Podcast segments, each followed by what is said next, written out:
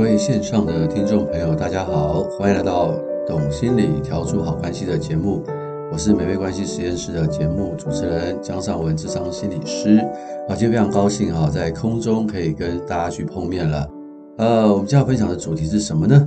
我们今天要分享的主题跟我最近看的一本书有关啊。这个是叫做《有界限才有自由》啊，作者是泰利可尔啊，他是一个在国外是一位呃很资深的这个心理师啊。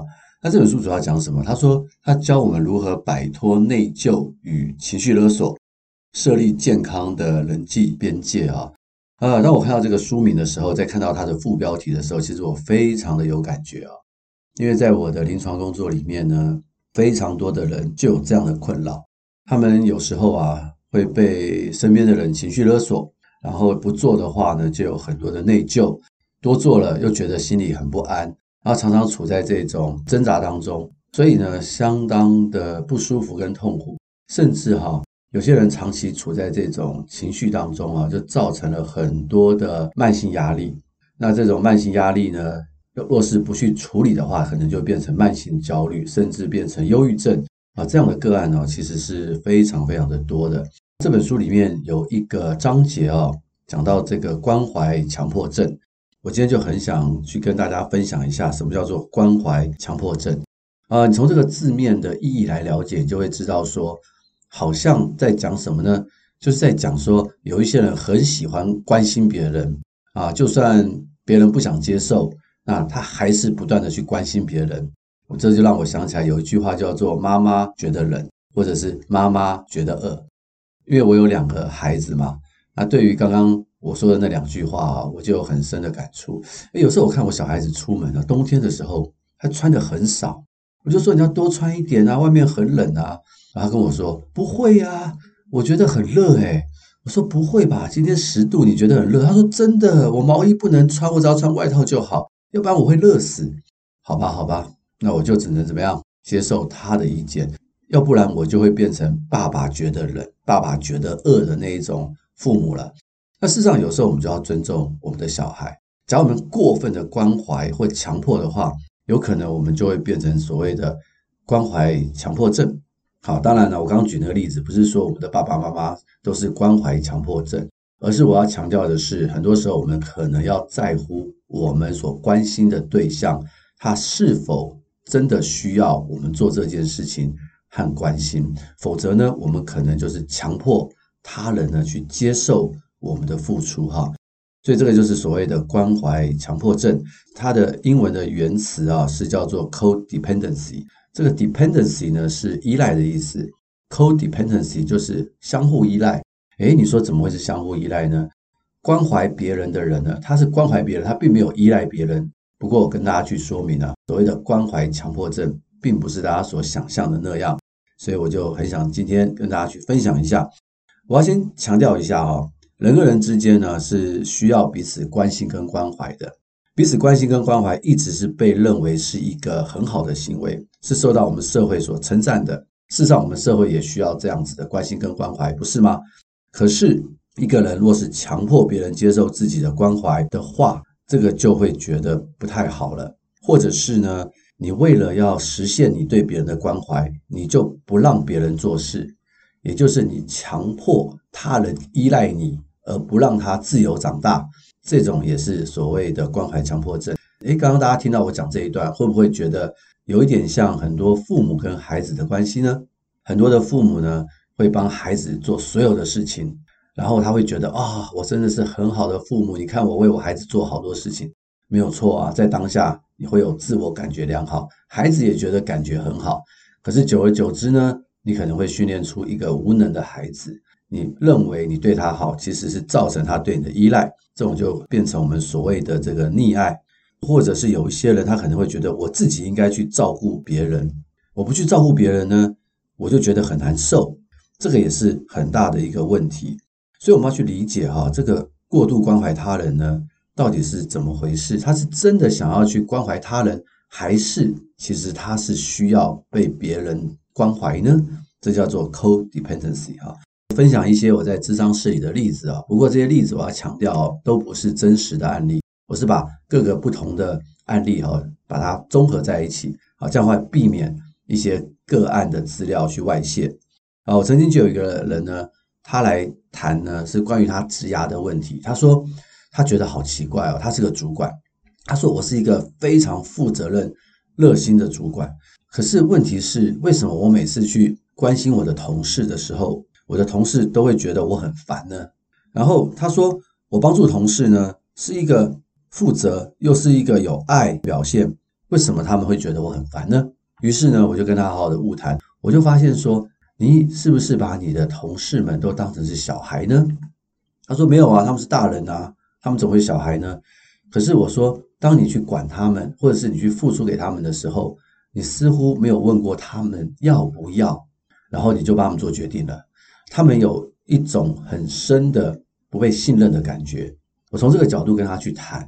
诶，他慢慢也能够去理解，好像他在做这些行为的时候，似乎是不太信任别人。他说：“可是我没有不信任他啊。”我说：“对，可是你的行为会让人家觉得你不信任他，难怪人家会觉得很烦。”然后我们再继续晤谈之后，我们谈得更深的时候，就发现说，你这样付出给你的同事，你的期待是什么？你是无偿的付出，还是你有所期待？他说：“我希望他们会觉得。”我是一个非常好的主管，所以当我有难的时候，他们也能够用相同的回报来回馈我。啊，我说对了，其实你是需要别人的肯定跟爱，所以你用过分付出的方式，你希望得到别人的认同和肯定。我就问他一个关键性问题啊，这个也是我们在书里面看到或在临床上看到一个最明显的现象，就是当你付出给别人很多的时候。当你有难的时候，别人却远离你，对你很冷漠，没有相同的付出给你，这个时候你会怎么样？他说：“我会非常非常的生气，说世界上怎么会有这种人这么坏？”对，我说：“这个就是我们常常讲的这种关怀强迫症的一个状况。其实他们是太需要别人对自己的肯定了。”那我还有另外一个例子呢，是这样的，就是说他的童年啊，因为家里面家境的关系。呃，父亲很早就过世了，所以他必须呢担任这个父亲的角色，去照顾这个家里面。那他刚好下面有弟弟跟妹妹，那他是大姐嘛，所以他就每一天呢早上还没有去上课之前呢，他就会去早餐店帮他的妈妈卖早餐。那这么多年下来呢，啊、呃，这个家里面的状况也越来越好。那他也已经大学毕业，他两个弟弟妹妹也都大学毕业，都在工作了。可是呢，他有停下来吗？没有。他呢，每天早上上班前还是去帮家里卖早餐，然后呢，早餐卖完了就很累了嘛，因为要很早起来，然后他还赶去上班。上班完回家以后呢，还帮他妹妹照顾他的孩子。哇，我说你真是超人啊！然后他说我好累哦。那我说你累为什么不休息呢？他说我不能休息啊。我说什么原因你不能休息呢？他说要是我不做的话，我怕他们不高兴啊。但是我不做的话，我觉得我们家会出问题啊！我说真的是这样吗？那我说当你做这些事情的时候，他们会感谢你吗？他想了一下，他说好像没有诶。我的妈妈认为理所当然的，我就应该去做。做了这么多年了，你这么的辛苦，他们有表示感谢吗？他说有啦，他们有时候在口头上会感谢，可是他们好像觉得，假如我能够这样继续做的话，他们也觉得不错。所以我觉得我很难停下来。所以大家听到这个案主，你会不会觉得很辛苦呢？一个人的人生不能做自己，只能一直做一个强迫自己照顾别人的人。那深根究底呢，就是因为他小时候很需要得到肯定，但因为父亲很早就过世了，他没有办法得到父亲的肯定。那妈妈又很辛苦，根本就没有办法好好的肯定孩子，所以他很希望做很多的事情。得到妈妈的肯定，我鼓励他说：“回去跟妈妈好好的谈一谈，让妈妈了解你的辛苦，看看妈妈能不能大大的肯定你。”我说：“你必须从得到妈妈的肯定，你才能够开始停止你不断的强迫你自己去付出。”这是也是另外一个我在咨商室里面常常碰到的例子。还有另外一个更极端的例子，就是有一些人他可能会自虐，什么意思呢？就是我今天被骂。我被打，那是因为我没有做好啊！我回家我应该赶快洗碗啊，我应该赶快做家事啊！你看我没有做完，我没有做好，我先生回来呢就对我发脾气，然后一定是我不好，所以我先生对我发脾气。像这一类的人呢，他们也是不断的呢去要求自己满足别人的需要，没有办法去拒绝别人。当冲突来的时候，马上就会把错呢归在自己身上。所以这种关怀强迫症的人哈，他们常常也很难去拒绝别人，所以导致生活中会有哪些问题呢？生活中就会变成没有自己的时间，总是不断的为别人去忙碌，然后呢，自己累得要死，每天回到家就像一只狗一样，瘫在床上就睡着了，没有自己的时间，无法照顾自己，总是照顾别人，总是觉得时间不够用，跑来跑去，然后最后呢，很希望别人对他的一个肯定，像这样的状况啊，都是一些我在咨商室里面所碰到的一些案例啊。那你说他们为什么会变这样呢？那，原因很多，大部分都是跟原生啊家庭有关。有一些孩子呢，在家庭中长大的时候，他们可能长期被忽略。那被忽略大的孩子呢，就会觉得说，我将来照顾我的孩子，我千万不能忽略他，反而就会变成了另外一个极端，就是会溺爱他们。大家也可以去理解嘛。假如我们溺爱我们的孩子，会发生什么样的事情？啊，就会造成所谓的妈宝、爹宝，他们就会变成无能。你帮他做很多，他们其实呢，不只是无能，他们还会生气。为什么呢？因为在他们成长的过程当中，可以学习的过程当中，父母不让他们做，其实剥夺了他们学习的机会。然后父母又会说他们很无能，这么大了还不去工作，他们其实会很生气。他们会觉得，我不是不想工作，是我想工作的时候，你不让我学习跟工作，这就是一种很恐怖的事情。有另外一类的父母呢，他们也是为孩子做很多。可是他们从来不问孩子的意见，所以孩子呢会有一种很窒息的感觉。前面呢很多孩子就变成了妈宝。那另外一种状况就是有些孩子不想回家，为什么？一回家就会变成妈宝，一回家就会被控制，那种窒息的感觉就会让这些孩子呢不想回家。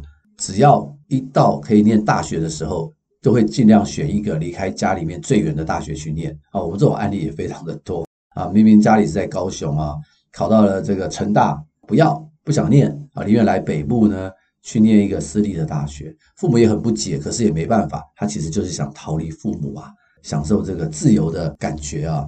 那今天你听了这个东西之后，你会不会问一个问题说，哎，我到底是不是这一个所谓的关怀强迫者呢？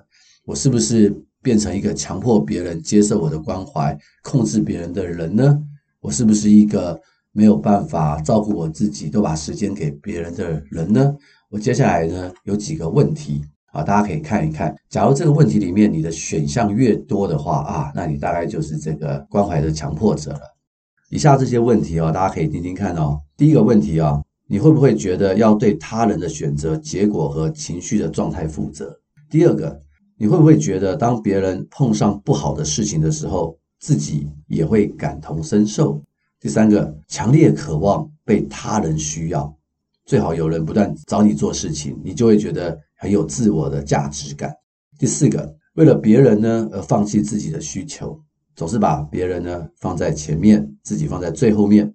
第五个，能从帮助他人当中证明自己的价值和地位。